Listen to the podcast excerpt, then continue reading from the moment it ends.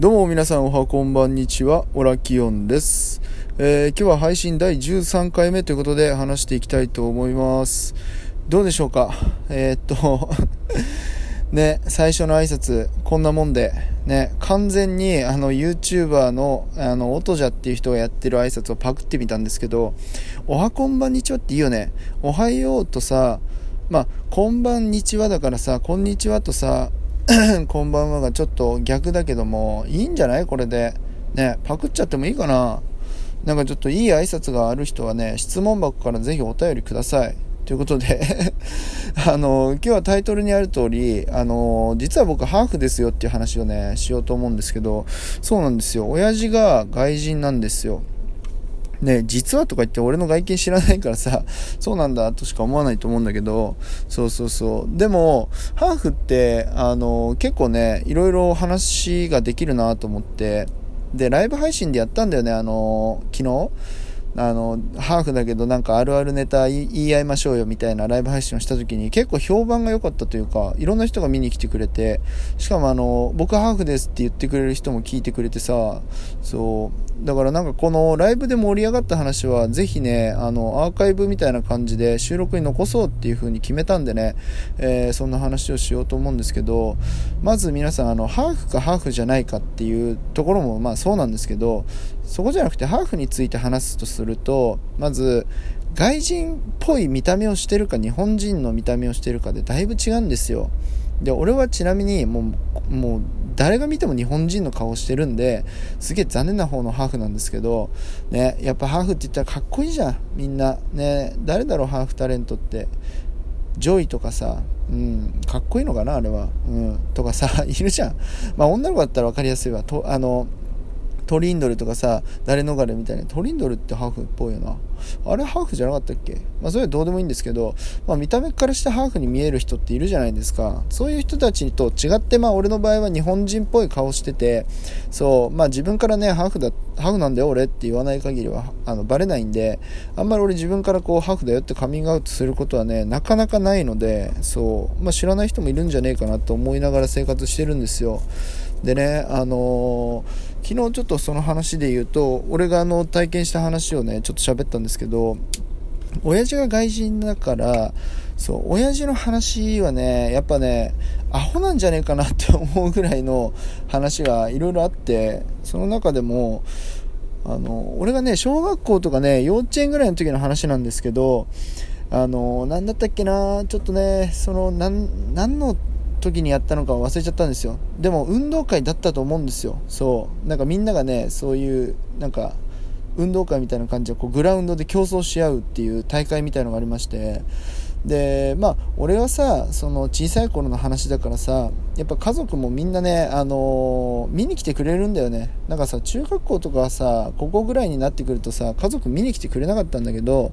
でもまだね小学校とか幼稚園ぐらいの時はね家族がみんな見に来てくれててでその中の競技で親子競争っていうのがあってね。で親子競争ってあのー子供と親が走るんじゃなくて、あの、親だけが、親同士で対決する競争があってね、それで、親父があの、で、出たんですよ、それに。そう。で、まあ、周りみんなね、日本、日本人のお父さんが出てて、で、親父がいて、みたいな、そう。で、用意ドンっつって走るんだけど、まあ、やっぱ親父はね、あの、身体能力が高かったんですよ。だから、結構先頭をずっと走ってて、で、なんなら障害物競争みたいな感じだったんで、えハードルを越えたりとか、なかこう何かをくぐり抜けたりとか、なんかこう綱渡りみたいな感じをして、こう、どんどんどんどん前の方に出てって、最終的にね、先頭にね、あの、登り詰めてさ、ずっと先頭をバーって走ってて、で、俺たちはもう家族みんなで応援してたからさ、頑張れみたいな感じで叫んで、あともうちょっとでゴールだぞみたいな感じでやってて、そう。で、もうゴール目前になって、最後のね、あの、その障害物があって、そう。で、最後の障害物って何かっていうとさ、なんか長机の上に、あの、紙が1枚こうペラって裏返しになって乗ってるんですよ。で、その紙をめくると、まあ、お題が書いてあって、なんていうかな、簡単に言うと借り物競争みたいな感じ。だからなんかこう身の回りにあるものをお題の中で、えー、見つけて、それを、えー、借りてきて人から、でゴールするみたいな感じの、あの、競争があるんですけど、親父がね、その長机のね、目の前にね、一番先頭走ってたから一番最初についてね、そのお題の紙をペラってめくった瞬間にね、ずっとそっからもう、マジでね、ビクとも動かない。一つも動かなくなっちゃって あれ？みたいな。さっきまでさ、パン食い競争みたいな感じでさ、パンを食べる種目があったんだけどさ、その時はさ、外人だからボリボリパン食ってたのに、何も動かなくなっちゃって。で、え？みたいな。周りの家族はみんなザワザワしてんだよ。ざわざわっつって、え、なんで？みたいな。あの人どうしたの？みたいな。なんで動かないの？みたいな感じで言ってて、そう。でもねうちの家族だけはね知ってるんですよ。なんでかっていうことを。ね皆さんもだいぶ分かったかもしれないですけどねお題がね日本語で書いたんだよ。読めねえよ。厳しいよ外人には。ね漢字で書いてあるかねあのひらがなかカタカナか。その時はちょっと分かんないんだけどさ。そう。でも何かしらがこう日本語で書いてあって、読めなすぎて。それでせっかく先頭でさ、長机のさ、前に立ったのにさ、そっから隣に、からどんどんどんどんさ、他のお父さんたち来てきて、来てさ、で、お題さ、お題なんかもうパッパって見るだけだからね。うん。日本人だからわかるじゃん。そんなおにぎりとか書いてあってさ、息子とか書いてあって、息子抱きかかえながらゴールしたりとかしてさ、うわーっつって、マジかーって。せめてなんかね、あの、英語でも読み取れるようなものにしてくれよって思ったんだけどさ、お題がね。そう。でもね、結局ダメだったんだよね。それでビリンでさ、帰ってきてさ、すっげえ落ち込んでんだよ。最悪だよな。すっげえ落ち込んで家族みんなで励ましてさ、ああしょうがないしょうがないとか言って励ましてさ、おかしいだろうってマジで。俺のさ、なんかなんかな、多分運動会だったと思うんだけどさ、俺がさ、例えば徒競走とかでさ、途中で転んでビリでゴールしてさ、すげえ悔しがってるところをさ、家族が励ましてくれるならわかるよ。まあ大丈夫だよ、みたいな、来年があるよ、みたいなさ、やってくれるのはわかるけどさ、なんで俺がお前、親父の 親父がビルでゴールしたのに俺は励まさなきゃいけねえんだよって、その時は子供ながらに思思ってましたね、本当うん。だからそんなもんなんですよね、っぱり。言葉の壁ってめちゃくちゃ辛いよな、本当あと、その言葉の壁っていう話で言うと、あの、親父はね、あの、なんか、スーパーとかによく行くんですよ。で、スーパーとか行って最初の方ね、日本に来て今はもう30年ぐらい経ってるからあれだけど、日本に来て最初の方ぐらいの時は、スーパーに行ったら、あの、全然帰ってこねえの。マジで。で、帰ってきたと思ったらさ、野菜しか買ってきてねえの。ね、カレー作るって言ったっしょよって言うんだけどさ、あの、ルーがね、買えねえんだよ。ルーが買えなくて。そう。ね、もう手に取って、あ、これトマトってわかるものだけしか買ってきてなくて、そう、ルー、ルーのコーナーには一応たどり着いたらしいのね。で、一応なんかカレーが、カレーの絵が描いてある箱があるから、それは確かに手に取ったんだけど、これは何が入ってるんだ中身はみたいな、ね、箱だからさ、カレーのおもちゃが入ってんじゃねえかみたいな感じで思ったら、ね、思う、ね、思ったらしくて、そう。それでね、結局ね、裏にか、裏めくっても日本語でしか書いてねえし、何もわかんねえよとか言って、ね、勝手に一人で騒いでたけど、そう。そんな感じなんですよ、ほんと。言葉の壁は大きすぎる。本当に。だから小学校を卒業するぐらいかな、小6ぐらいの時に俺、親父に、ちょっとひらがな教えてくれって言われたもんね。うん。で、ひらがな教えてあげたもんな。これが、あだよ、これがいだよ、つって。ね、だからなんかちょっとね、関係値というか、まあ親子の関係値ではあるけど、なんかね、父親に関しては若干俺も馬鹿にすることがね、あったんですよ、そういうところで言うと。うん、今思えばしょうがねえじゃん、みたいな。逆に